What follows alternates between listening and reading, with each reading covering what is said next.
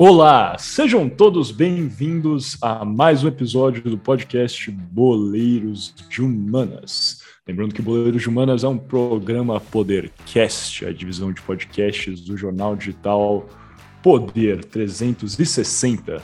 Como sempre, eu sou um de seus co-apresentadores, Miguel Galute Rodrigues, falando diretamente de São Paulo. Estou aqui com os meus dois outros co-apresentadores, Gabriel Franco falando também de São Paulo, e Guilherme Ribeiro Paturi, falando diretamente de Toronto, no Canadá. Como de costume, vamos primeiro ao Canadá. Gui, como é que você está se sentindo hoje, nessa quarta-feira, dia 12 de outubro, cara? Dia de Nossa Senhora de Aparecida, feriado no Brasil. É feriado aí no Canadá, cara? Alô, alô, Miguel, alô, alô, Franco, bom dia, boa tarde, boa noite, cara, ouvinte, seja lá de onde você nos estiver escutando esse mundo mundial, um prazer enorme estar aqui, como sempre, cara, e não é feriado no Canadá, cara. Antes de ontem, dia, dia 10 de outubro, foi o, o dia da ação de ações de graças do Canadá, que é diferente dos Estados Unidos, que é em novembro, mas hoje não é dia das crianças aqui no Canadá, cara, mas, mas hoje vamos falar, então, de o maior jogador da história do futebol, não é mesmo, Miguel? Tem uma polêmica é, aí numa lista é... que saiu, cara. Que... É isso aí, cara. Eu acho que tá pipocando, né? Eu recebi um conteúdo do Pelé ontem no, no WhatsApp também. O pessoal, os tios já começaram a repassar. Na verdade, quem me passou foi meu pai. Mas é, eu acho que o brasileiro pega essas dores para si.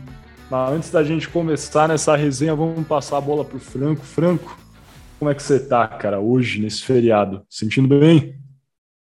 Tô bem, tô bem. Bom dia, Miguel. Bom dia, Gui. Sim, estamos gravando de dia hoje, diferente do costume, não é mesmo? Não sabia que tinha sido ação de graças é, recentemente no Canadá. Espero que o Gui tenha comido bastante peru. É, enfim, estou ansioso para poder começarmos a falar sobre esse assunto também, que é tão polêmico, cara, porque recentemente eu quase quebrei três celulares diferentes vendo as notícias sobre quem são os melhores. Enfim, não vou nem, nem me estender sobre isso, porque a gente já tem duas Copas e os dois melhores jogadores do, da história, talvez. É ridículo isso. É... Ridículo. Enfim, vamos dar início aqui. O Franco falou bom dia, acabou de acordar, agora são duas da tarde. É, nem imagino o que tem a sido a noite do Gabriel Franco. Mas, é, de toda forma, é, a gente vai dar início aqui à nossa conversa. Hoje, girando sobre né? Vamos conversar sobre a carreira do Edson Arantes do Nascimento, ninguém mais, ninguém menos que o famoso Pelé. No dia 10 de outubro de 2022, a tradicionalíssima revista britânica de futebol, Sports 442, publicou uma lista dos 100 maiores jogadores de futebol de todos os tempos. E é uma revista que está entre as mais respeitadas é, do jornalismo esportivo do mundo, a 442. E, enfim, já teve versão no Brasil. Não sei se tem mais 442 Brasil, mas tinha até pouco tempo também. A tradicional é do Reino Unido. E eles colocaram o Pelé na quarta colocação. E para ler de forma rápida, que eu vou ler o top 10, tá? Para vocês saberem, depois vocês dão uma olhada lá no 100. Mas em décimo a gente tem o nosso Ronaldo, Ronaldo Fenômeno.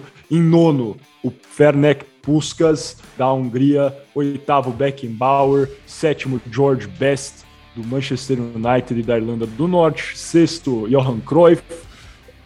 Quinto, Zinedine Zidane grande algoz da seleção brasileira em algumas Copas. Quarto, aí sim, Edson Arantes de Nascimento, Pelé.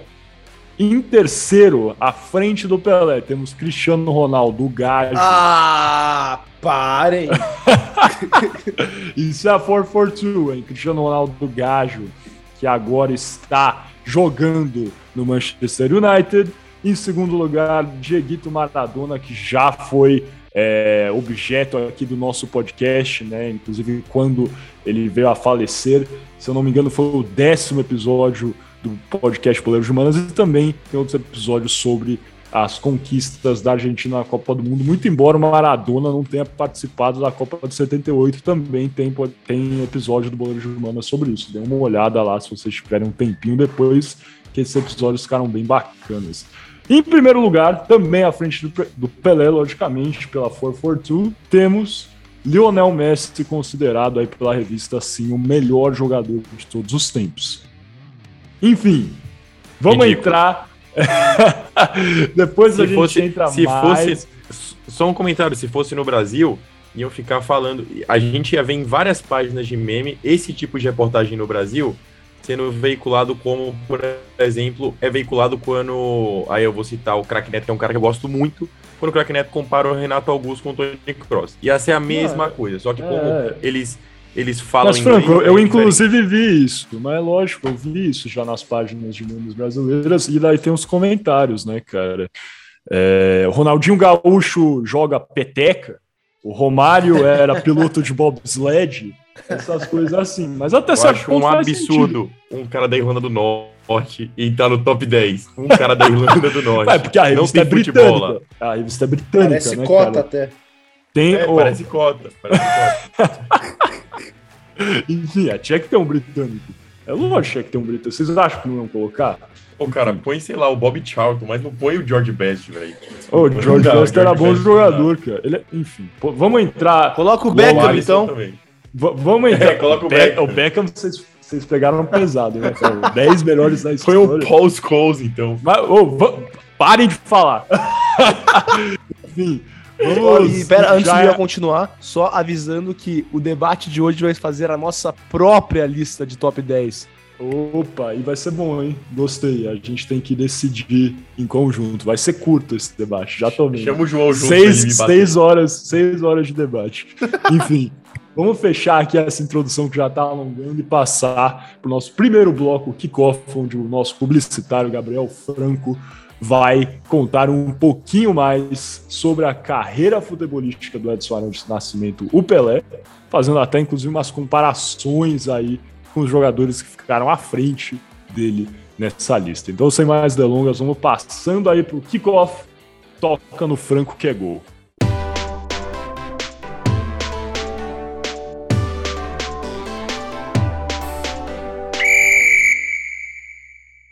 Me chamo Gabriel Franco, como vocês bem já sabem, e hoje eu vou tocar o kickoff. Como, como o Mix Galu disse, toca no Franco que é gol.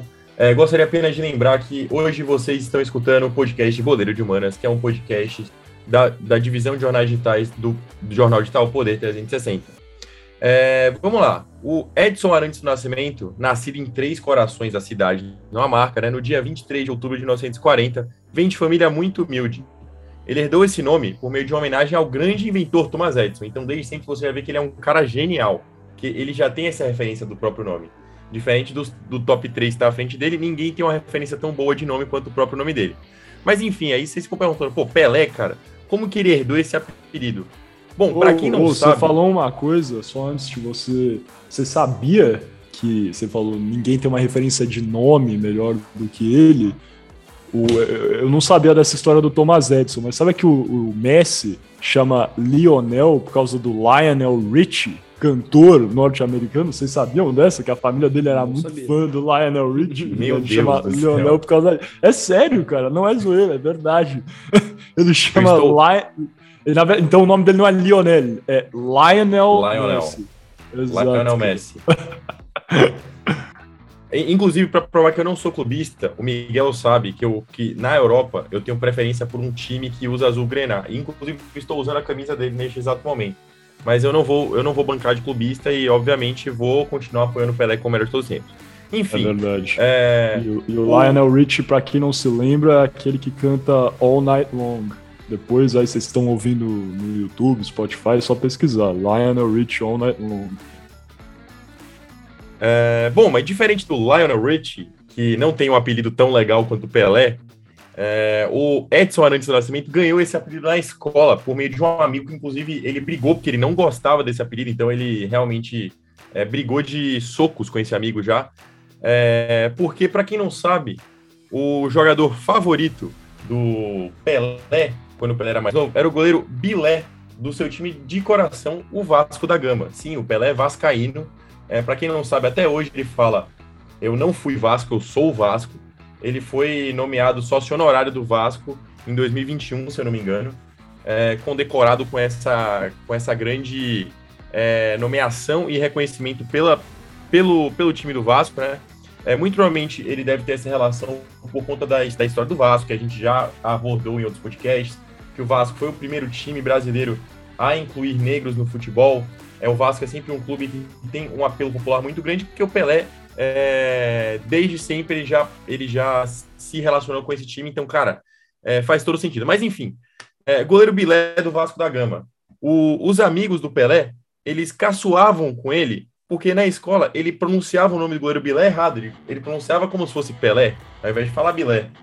E acabou que, que ele herdou esse apelido dos amigos. Ele não gostava muito desse apelido no início, mas acho que depois de um tempo ele foi, ele foi é, crescendo e ele aceitou esse apelido. Até porque hoje é um dos nomes mais influentes do, fute, é, do mundo, é, o nome mais influente do futebol. E eu acho que é, ele não deve não gostar do apelido hoje em dia, né? Inclusive, ele só se reconhece como Pelé. É, mas enfim, Pelé é, cresceu em Bauru, interior de São Paulo, mesmo tendo nascido em Três Corações. E lá ele teve uma infância muito humilde com seus pais. A mãe dele, inclusive, os pais, na, na, verdade, ele passou por muita dificuldade. A mãe dele é, não deixava, por exemplo, ele mudar de cidade para poder jogar em outros times. Se eu não me engano, ele recebeu uma proposta do Bangu já, quando ele era mais novo, ele não conseguiu mudar de cidade por conta da distância que ele ia ficar da família e por conta também das dificuldades que eles passavam na cidade de Bauru. Mas, para resumir a carreira de criança do Pelé, ele passou por vários clubes amadores preparatórios e ele veio chegar no Santos. Quando que ele chegou no Santos? Em 1956. É, em 1956, Brito levou o Pelé para a cidade de Santos para experimentar é, Pelé no time profissional do Santos. Sim, Pelé nasceu em 1940, como eu disse, então em 1956 ele chegou para testar, para ser testado no time titular do Santos. É, ou seja, com 16 anos ele chegou já com uma grande fama de um futuro promissor e ele era considerado um dos melhores jogadores do mundo, se não o melhor jogador do mundo, o futuro melhor jogador do mundo já em 1956. É... Mas então, vamos lá, o que aconteceu? Ele impressionou o treinador, curiosamente, o apelido do treinador é Lula, é, o Luiz Afonso, o Luiz Alonso Pérez. É, é, ele, ele fez os treinamentos no estádio Urbano Caldeira, Caldeira, ele morou na Vila Belmiro, inclusive se vocês forem hoje na Vila Belmiro, que é muito curioso, eu fui lá para poder ver Santos São Paulo com meu irmão que é cientista. É, é, a, o estilo de hospedagem da Vila Belmiro, eles têm um hotel, assim como o Morumbi também tem um hotel no estádio, eles mantêm a fachada do hotel exatamente igual ao que foi na época que o Pelé morou lá. Então, é, essa raiz também está bem conservada na Vila Belmiro. E Pelé, quando chegou lá com 15 anos, morou nesse espaço. E ele impressionou esse técnico dele e assinou um contrato profissional com o Santos em junho de 1956. No início, pasmem, senhores, Pelé era preterido pelo treinador, mas tudo tem uma justificativa. Pelé tinha 16 anos e o titular, no lugar dele, era mais velho, obviamente, e acabou indo para a Europa logo depois. Mas enfim, é, quem não sabia, por ele ser preterido nessa época, ele, é, o Santos foi fazer uma excursão no Rio Grande do Sul e, vários clubes do Rio Grande do Sul se interessaram pelo Pelé. O Grêmio, o Brasil de Pelotas, eles tentaram a contratação do Pelé e que foi prontamente negada pela diretoria santista. É, mas aí vamos lá. Em 1957, um ano após Pelé ter assinado o primeiro contrato profissional com o Santos, ele começa a ganhar mais espaço no Alvinegro da Vila Belmiro é, e começa a ganhar a ponta do Santos. Ele começa a jogar na ponta, é um atleta que joga aberto pela ponta, depois ele, ele também faz a função de segundo atacante hoje em dia, que a gente pode falar, mas de um atacante mais centralizado que pega a bola, dribla, vai para cima. Mas enfim, Pelé começou a sua carreira no Santos jogando pela ponta. É, mas enfim, eu poderia ficar aqui o dia inteiro contando sobre histórias e expulsões que Pelé fez junto ao Santos, mas é evidente que todos sabem a importância que ele teve para o clube da Baixada. Até hoje, pessoas sabem que o Santos é o time do Pelé, não é nenhuma novidade se a gente for para a Europa. Miguel e Gui, o Gui, inclusive, que mora fora, é, quando ele fala com os amigos canadenses deles, que só devem conhecer o, o Afonso Davis e, e, o Jonathan David, que é o atacante do Lille. É, o Gui, é, o Gui não torce mais para Atlético Mineiro, ele torce por Toronto UFC. Toronto. Nova Toronto. casa do Lourenço Insigne, vocês já sabem, né? É, o Insigne Nova casa joga. do Insigne. É Antiga casa do Giovinco também, grande jogador da seleção italiana é um dos maiores jogadores Isso. de altura do, do futebol. É, é, é, a formiga atômica, cara. A antiga casa de Júlio César também, que não conseguiu se firmar na equipe de Toronto. Antiga casa de Júlio César, é verdade. E de Germain Defoe e do atacante Gilberto, do Bahia, que era do Bahia. É... Bom, mas enfim, eu podia ficar falando sobre histórias é, so, sobre essas excursões que o Santos fez, por isso que o Santos é tão reconhecido fora do país é, pelo Pelé, todo mundo sabe, o Santos, é o Santos é o time do Pelé. Todo mundo fala assim quando você fala sobre o Santos fora do país. Lógico, todo mundo conhece o Santos pela história que eles têm, que eles têm três Libertadores.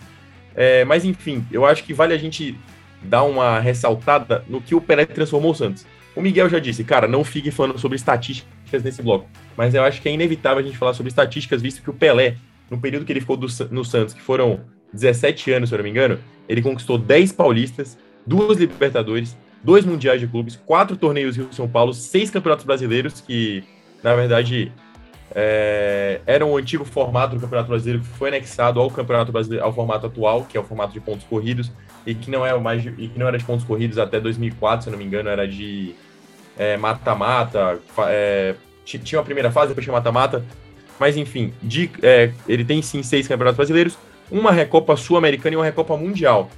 Ele marcou 1.091 gols em 1.116 jogos. Aí ele se aproxima, é, tem jogadores sim, que se aproximam desse número, que é uma média quase que perfeita para um atacante, que é um gol, por, um gol por jogo na carreira. O Messi e o Cristiano Ronaldo, se eu não me engano, eles se aproximam desse, desse número. O Puskas também, eu acho que ele se aproxima desse número. É, mas enfim, Pelé é o segundo maior, é o segundo jogador com mais gols no futebol mundial. O primeiro é Túlio Maravilha, não tô brincando. É, mas Pelé é o segundo jogador com mais gols no futebol mundial.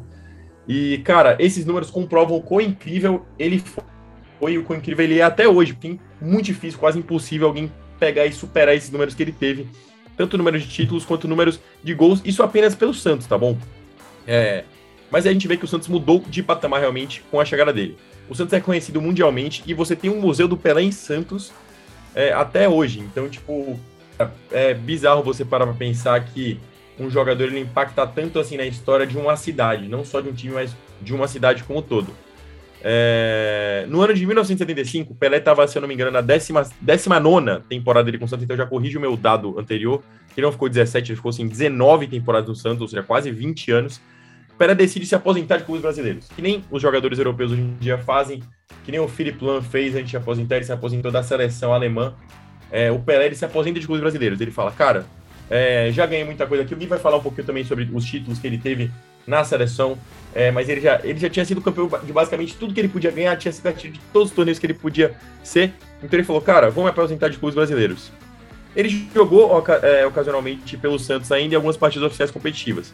Mas não necessariamente ele jogou como atleta profissional do Santos.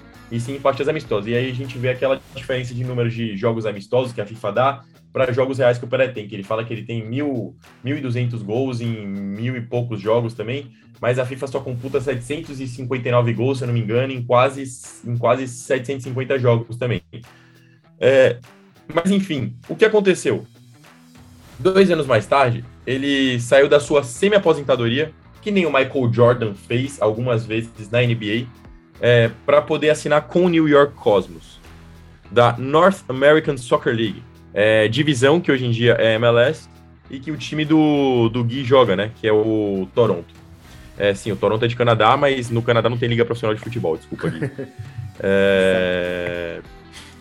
E ele assinou esse contrato para a temporada de 1975.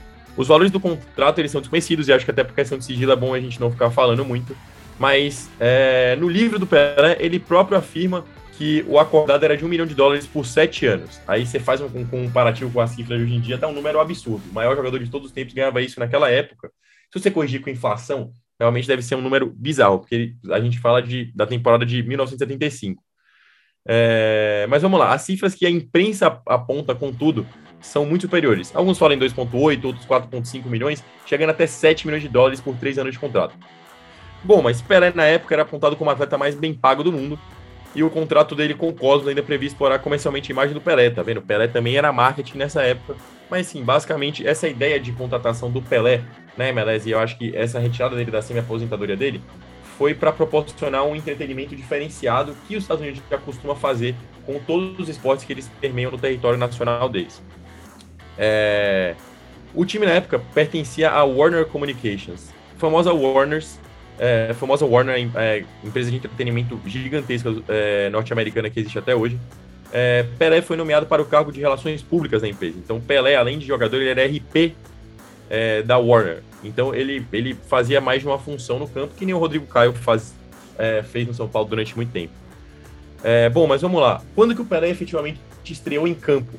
Pelé estreou em campo no dia 15 de junho de 1975 contra o Dallas Tornado do, é, no Downing Stadium. O jogo terminou em 2 a 2 Pelé fez um gol e deu assistência. O confronto foi transmitido é, para 30 países pela rede CBS, que era uma das maiores é, é, emissoras de TV dos Estados Unidos na época, e teve público de 10 milhões de pessoas, um recorde para jogos de futebol na época. Apesar de já ter passado bastante da sua melhor fase, Pelé ele foi creditado com um aumento significativo do público nos Estados Unidos. Então vamos lá, a gente tinha uma média de público de, do esporte é, futebol nos Estados Unidos de 10 mil pessoas na temporada.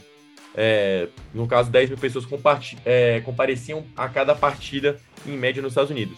E, é, quando o Pelé chegou no Cosmos, essa média saltou para 34 mil torcedores por partida.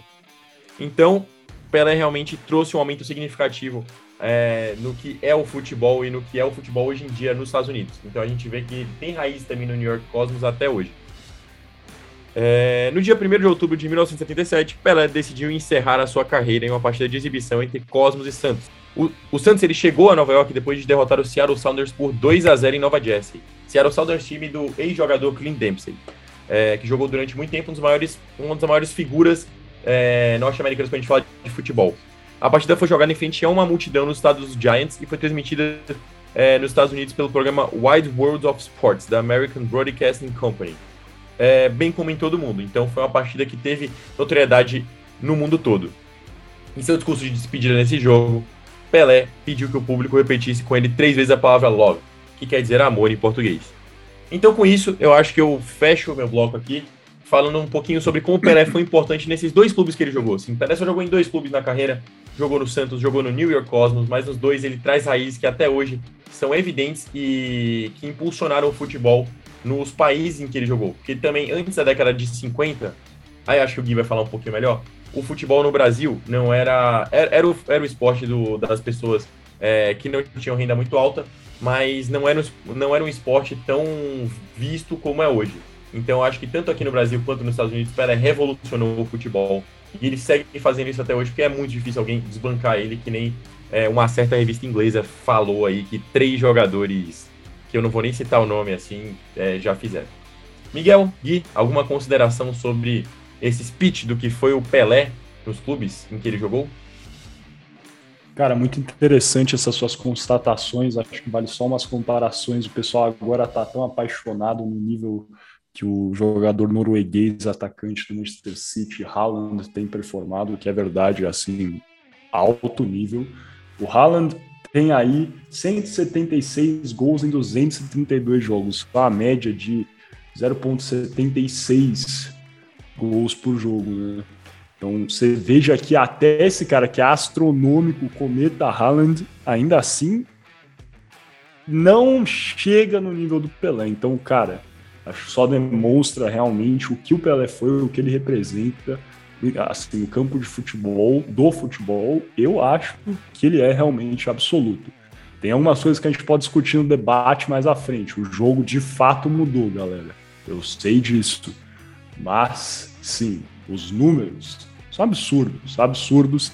E tem mais, né? Se o jogo mudou, por que naquela época não tinham outros Pelés? Essa é a maior constatação que eu acho que a gente tem que se perguntar aqui.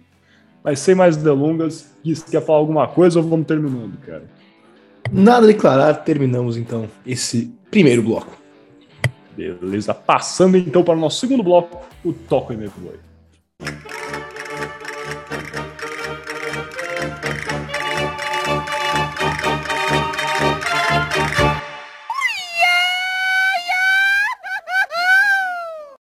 Olá, sejam bem-vindos novamente ao podcast Boleiros de Humanas, dando início aqui ao nosso segundo bloco, Toco Pemevoi, onde eu, um dos seus co-apresentadores, Miguel Galucho Rodrigues, vou conversar um pouquinho mais sobre a relação do Pelé com a ditadura militar. Tem muita gente que fala que o Pelé foi conivente com a ditadura militar, tem gente que fala que não é bem assim, tem vários livros, artigos, filmes, enfim, muito conteúdo para os dois lados.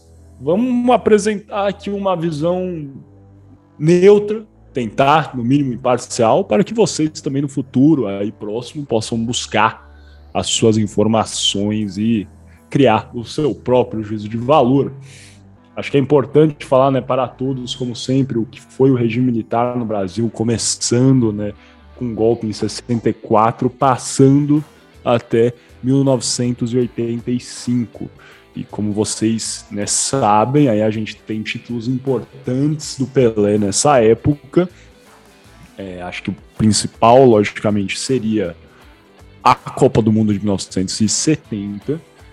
E, eu, eu acredito que alguns ouvintes talvez já saibam da participação da ditadura militar em é, criar todo um, ambiente é, nacionalista, é, patriótico para o Brasil é, conquistar a Copa de 1970, né? O 1970 tem até aquela música é, famosa da ditadura, né? 90 milhões em ação para frente Brasil, salve a seleção. Isso é uma música sendo criada é, pelo regime é, militar e foi o tema da música de 1970, onde a ditadura trabalhou logicamente para enfatizar o patriotismo, o nacionalismo e usou isso ao seu favor. Né? Na verdade, o é, presidente à época, o general Emílio Médici, que assumiu em 69 e ficou até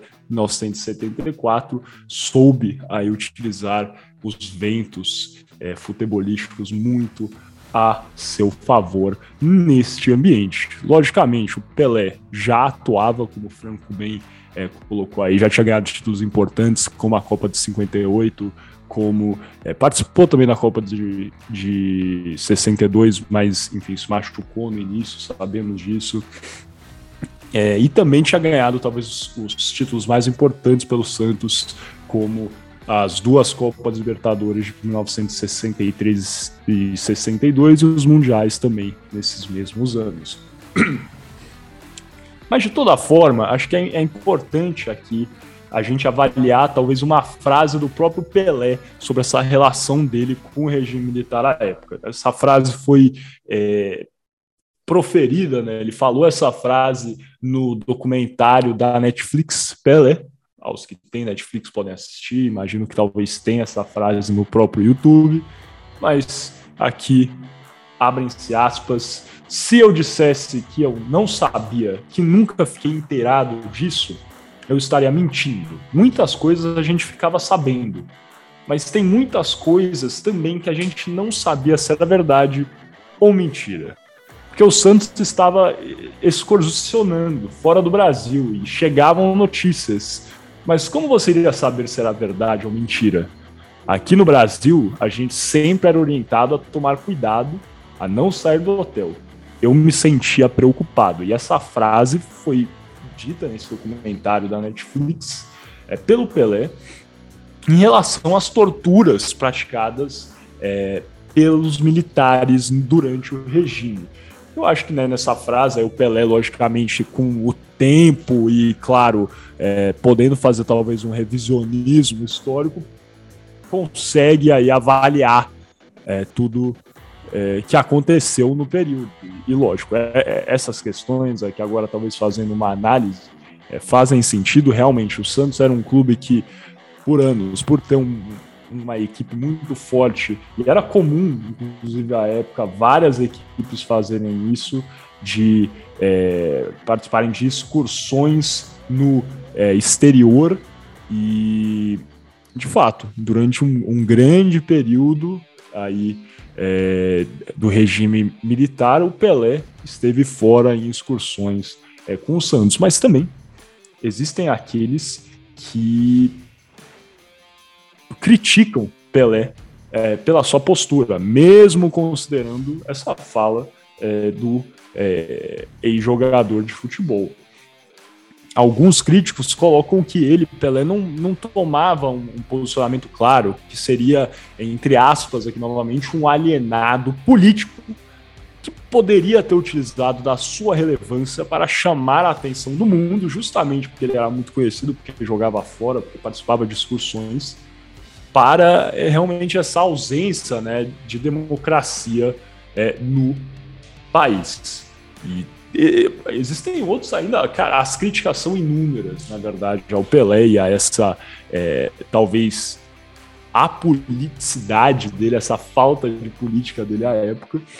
E muitos, inclusive, acreditam que o Pelé permitiu que a ditadura tomasse carona na sua popularidade e crescesse. Né? Alguns apontam justamente a Copa de 70 e que o regime militar é, conseguiu orquestrar aí essa visão nacionalista, acobertar muita coisa e, e conseguir é, que a aprovação realmente crescesse, é, utilizando aí uma, uma política muito clara de, de soft é, politics, né, realmente para é, ancorar essa, essa visão é, positiva é, do regime militar. Acho que, enfim, novamente é importante frisar que tem aí ampla literatura sobre a relação do Pelé com o regime militar e, enfim, há, existem aqueles que falavam que ele era crítico, sim, como já falei, existem aqueles que criticam o Pelé, falando que ele não só é, não, não atuava politicamente, como também era conivente, ajudava os militares. Tem uma citação é, do Marcel Tonini, que é editor do site é, Ludopédio, que realmente é especializado aí nessa conexão das ciências sociais com é, o futebol, é o Tonini, que é historiador da Universidade de São Paulo, é, que ele fala justamente que ele, o Pelé, na verdade, gostava de ser esse personagem. E aqui eu vou abrir, né, abrem-se aspas para a citação direta do historiador Marcel Tonini. Ele gostava desse personagem, de ser o Pelé, e não o Edson. Em partes, se deixou ser usado pela ditadura. Foi receber a homenagem do presidente Emílio Médici inaugurou praça no México a convite do governo, entre tantos outros pedidos. Mas chegou sim a dizer não, sobretudo quando decidiu encerrar a carreira dele na seleção. Então acho que, novamente, aí talvez cabe o aviso para vocês buscarem essas informações e verem que existem argumentos pró e contra essa noção de que o Pelé auxiliava a ditadura militar. Se por partes o Pelé realmente é, cumpriu algumas, é, alguns compromissos oficiais do governo, e daí cabe a vocês julgarem se isso é sim é, um auxílio, uma conivência com é, o regime, ele também recusou pedidos como, por exemplo, a, a, a ideia de que ele não poderia se aposentar da seleção. O Pelé se aposentou da seleção e também tiveram pedidos para que o Pelé não deixasse o Santos. Quando ele se transferiu ao Cosmos, como o Franco bem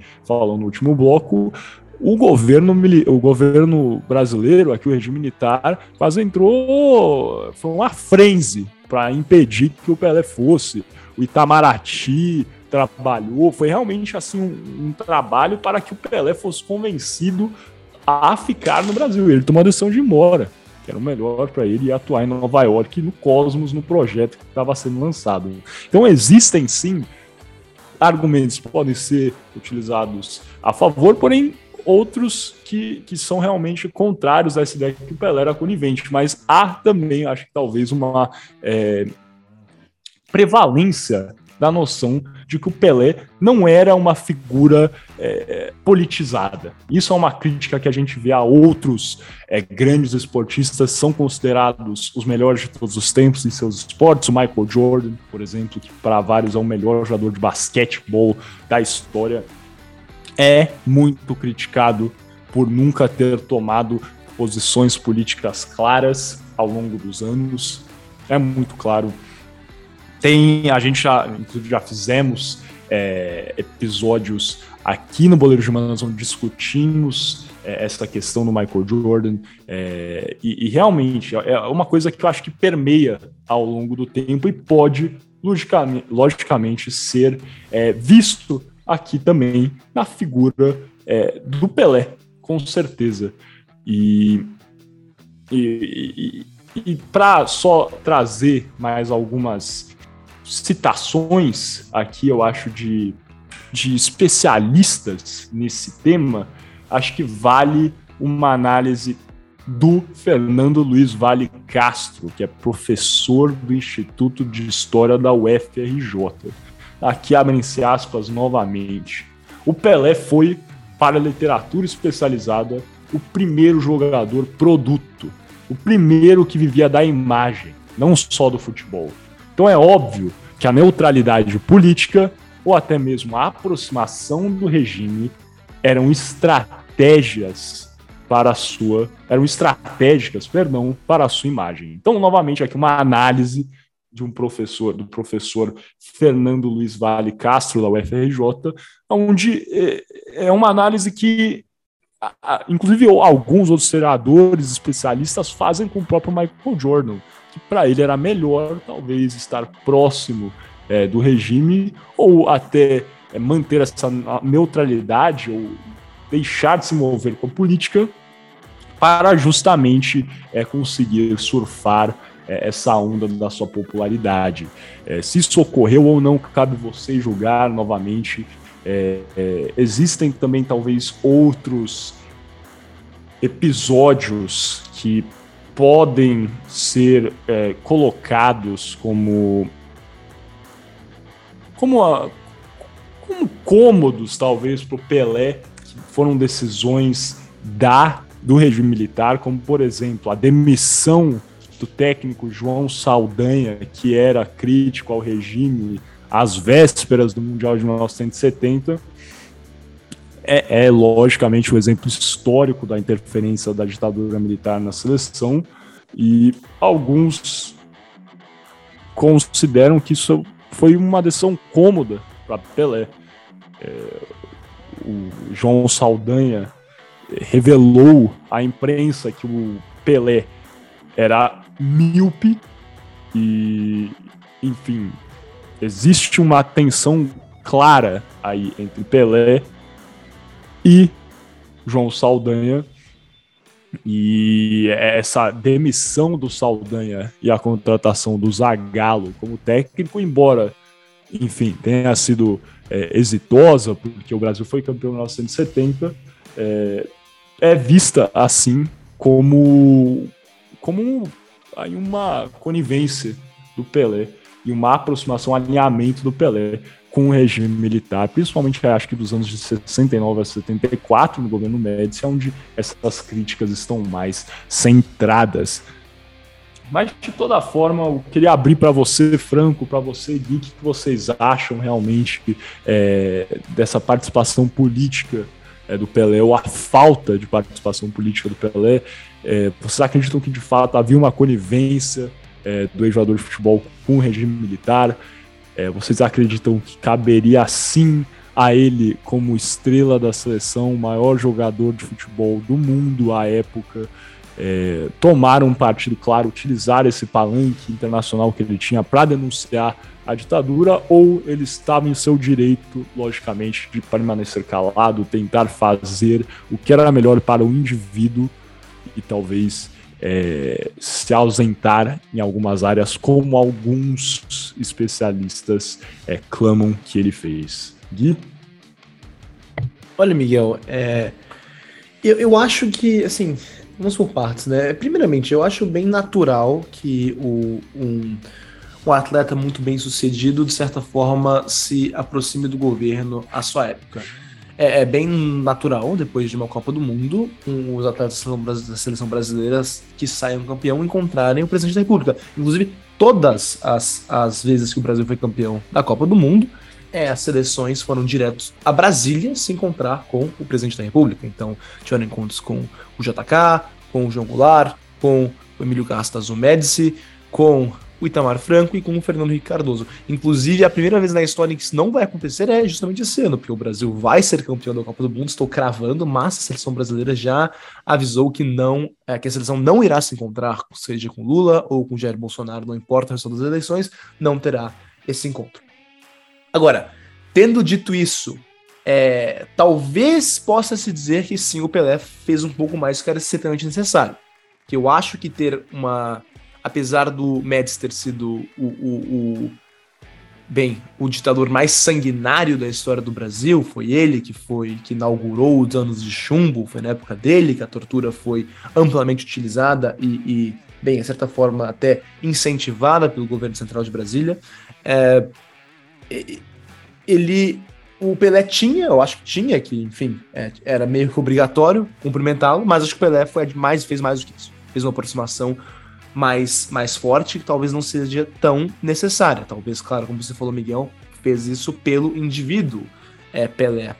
É, mas para mim é, é, muito difícil falar sobre isso, cara, porque é, é, por um lado, eu entendo que era necessário, mas pelo outro, como você bem comentou, Miguel, ele fez várias coisas a pedido do governo que não precisava ter feito. Foi, de fato, adicional. Ele fez mais do que obrigação.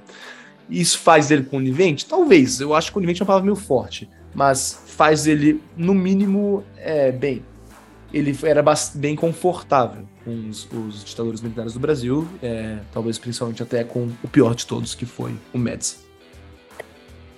Franco, alguma coisa a adicionar, cara? Ah, cara, só um pouquinho de pão e circo nessa história, né? É, quem sabe, quem sabe o, o, que, o que faziam, né? Os grandes monarcas, os grandes da, da época de, de Roma sabem muito bem o que, que o governo faz quando tenta se aproximar de um, de um meio de comunicação que é o futebol. E eu acho que é assim, cara. Acaba que alguns jogadores é, são aproveitados por conta dessa onda, dessa massa é, popular que o futebol que o futebol que o futebol é e acabam expressando suas opiniões influenciando pessoas. Porque querem ou não jogadores de futebol pessoas famosas no geral pessoas que são queridas que são adoradas é, que são vislumbradas como ícones e são metas é, que as pessoas querem alcançar. Porque é muito é muito evidente que naquela época quando você falava de futebol qualquer criança queria ser o Pelé. É, quem, quem queria ser jogador de futebol queria ser tão bom quanto ele. Por conta de toda a fama, de, por conta de toda a estrela que ele era, por conta de tudo que ele alcançou. E a política faz muito isso. Ela vincula esses. esses os políticos fazem muito isso, né? Ela vincula pessoas importantes e, e pessoas famosas com a política para poder você atrair é, para você atrair massas populares, grandes massas. E assim, cara, eu acho que o Pelé exagerou um pouquinho também, né? Mas eu acho que não cabe aqui ficar falando só sobre o Pelé, porque não é só com o Pelé que isso acontece. A gente vê esse tipo de atitude até hoje. Bem que na época a gente vivia um regime militar, que era um regime ditatorial, é, que oprimia as pessoas, mas eu acho que é uma coisa que acontece até hoje, é, que alguns jogadores também tomam partido além da conta é, por partidos políticos fazem campanhas, é, brigam, postam em rede social. E, tipo assim, eu não acho que tá errado os atletas fazerem isso. Não acho que as pessoas elas têm direito de expressar sua opinião, tá? Dentro da Constituição você tem direito é, de expressar sua opinião, você tem liberdade de expressar sua opinião, contanto que ela não fira de ninguém, e não é isso que está acontecendo, ninguém está ferindo a, a, o direito de expressão ou o direito de liberdade de ninguém. É, mas eu acho que assim, aí aqui é uma opinião minha, tá? Os jogadores de futebol deviam se concentrar em jogar bola. E é isso. Perfeito, então, rapaziada. Então vamos fechando esse segundo bloco desse 45 episódio do podcast Boleiro de Humanas e passando para o terceiro bloco e último bloco dessa primeira parte do episódio, o nosso arremate.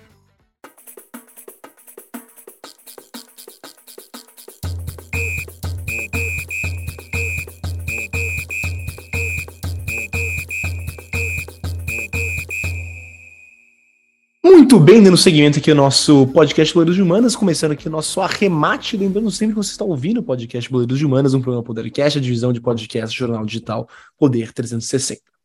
Agora, neste bloco, vamos falar um pouquinho sobre a suposta guerra que o Pelé parou. Porque ninguém nunca ouviu essa história por aí, de que o Pelé e o Santos pararam uma guerra na África. Porque isso é uma história contada há anos no mundo do futebol. Mas alguém que já realmente parou para pensar nessa história? Ela soa improvável, não é mesmo? E por isso, nesse bloco, vamos explorar não só esse suposto incidente, mas também brevemente explorar o conflito que supostamente Pelé parou, a Guerra de Biafra.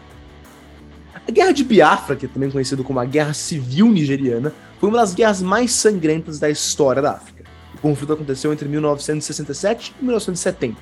Mas o que exatamente causou essas hostilidades? E para responder isso, temos que voltar um pouco. Porque a Nigéria, como a maior parte dos países africanos, foi por muito tempo dominada por potências europeias. O país foi colonizado pelo Império Britânico desde 1861 e permaneceu sob o controle da Grã-Bretanha até a independência do país ser declarada em 1960. Mas, apesar da Nigéria ser um país enorme composto por dezenas de povos, etnias e religiões, haviam três povos dominantes em cada região: o povo Hausa no norte, o povo Yorubá no oeste e o povo Igbo no leste. E tendo isso em mente, Pouco após a independência, o jovem país se encontrava em uma situação política turbulenta devido a dois golpes de Estado, isso mesmo, dois golpes, sendo levados a cabo no mesmo ano de 1966.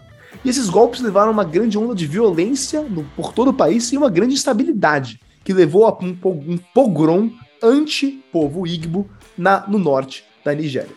E para quem não sabe, um pogrom é um massacre a um grupo étnico aprovado totalmente ou em parte por autoridades locais. Então, um pogrom é basicamente um genocídio um pouco mais localizado.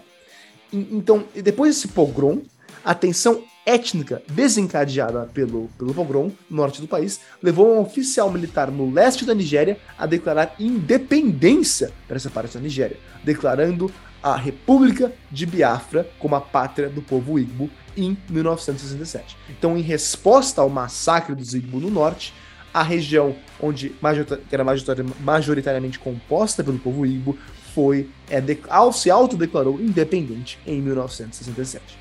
Mas é claro, a Nigéria e o governo central em Lagos não aceitaram essa declaração de independência unilateral.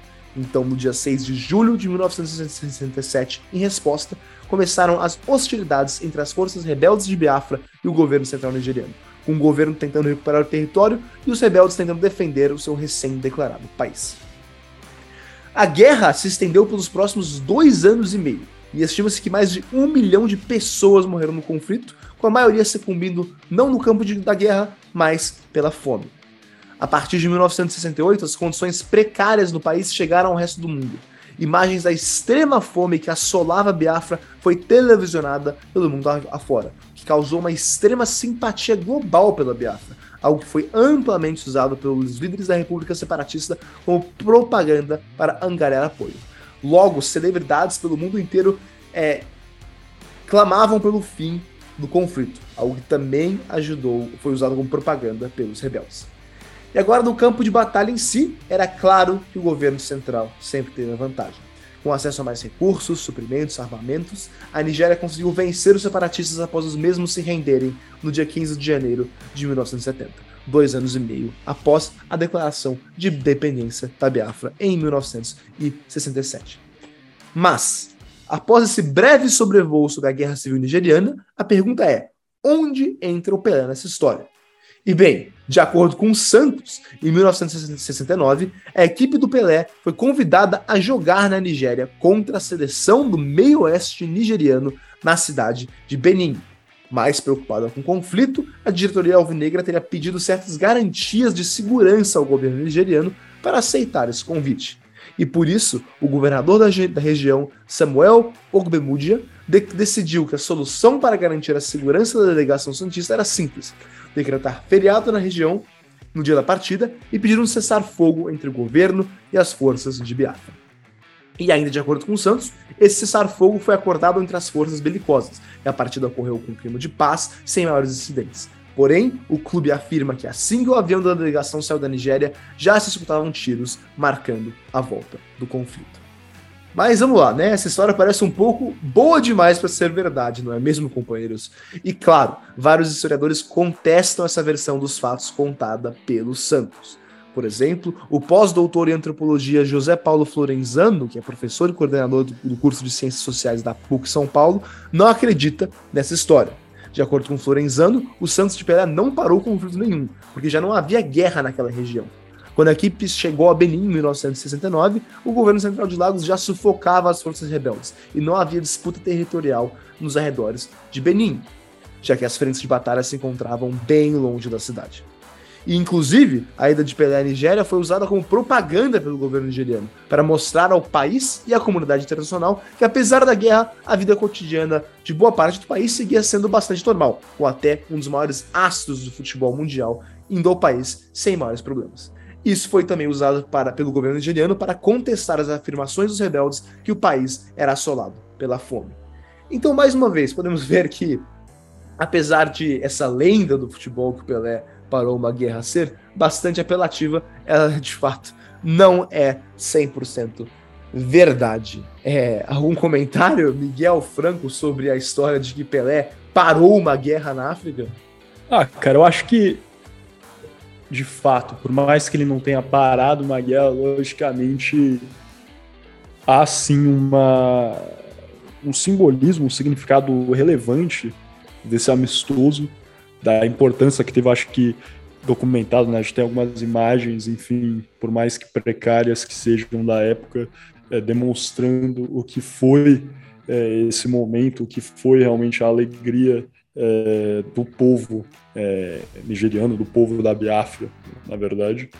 E realmente, assim, por mais que, que não tenha parado uma guerra de fato, isso seja uma hipérbole, eu acho que só demonstra novamente esse episódio talvez um pouco da importância internacional é, que o Pelé tinha à época e que continua tendo, na verdade, né? Acho que um paralelo interessante muitas vezes é feito com um jogo que o Brasil é, fez no Haiti né, com a comemoração, com a celebração, com a felicidade dos haitianos vendo a seleção é, passear em carro aberto, né, em trio elétrico, é, pela cidade é, de Porto Príncipe.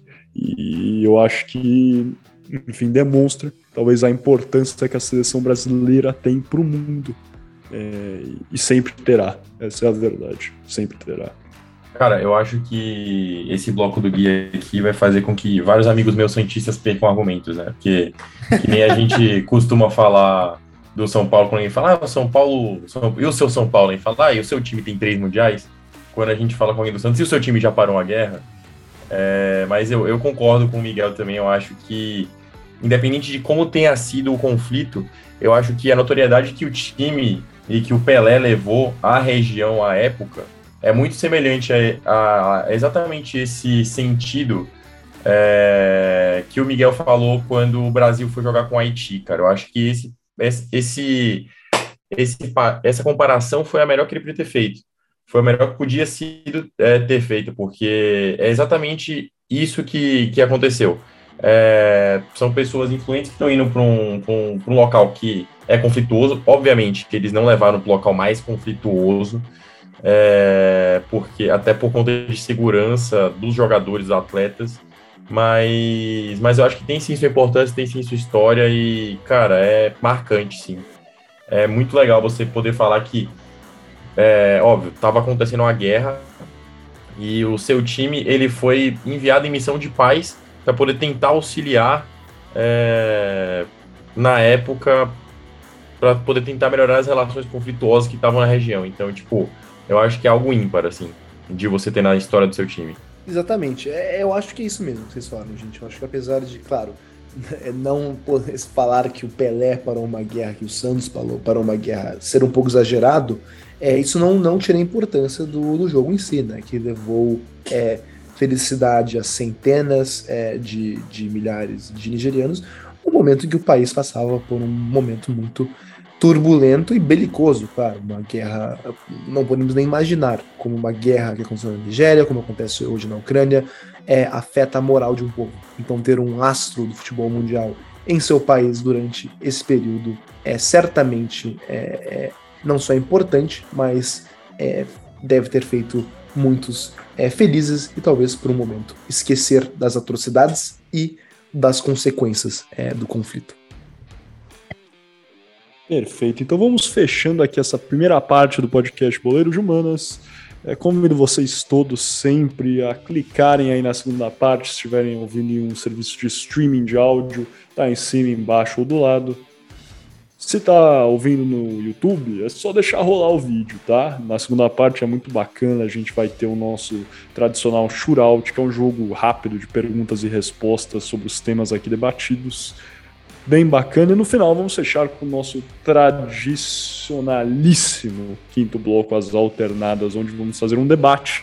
O Gui já passou o spoiler, onde a gente vai definir qual é a nossa lista de top 10 jogadores da história. Sem mais delongas, então vejo vocês daqui a pouquinho.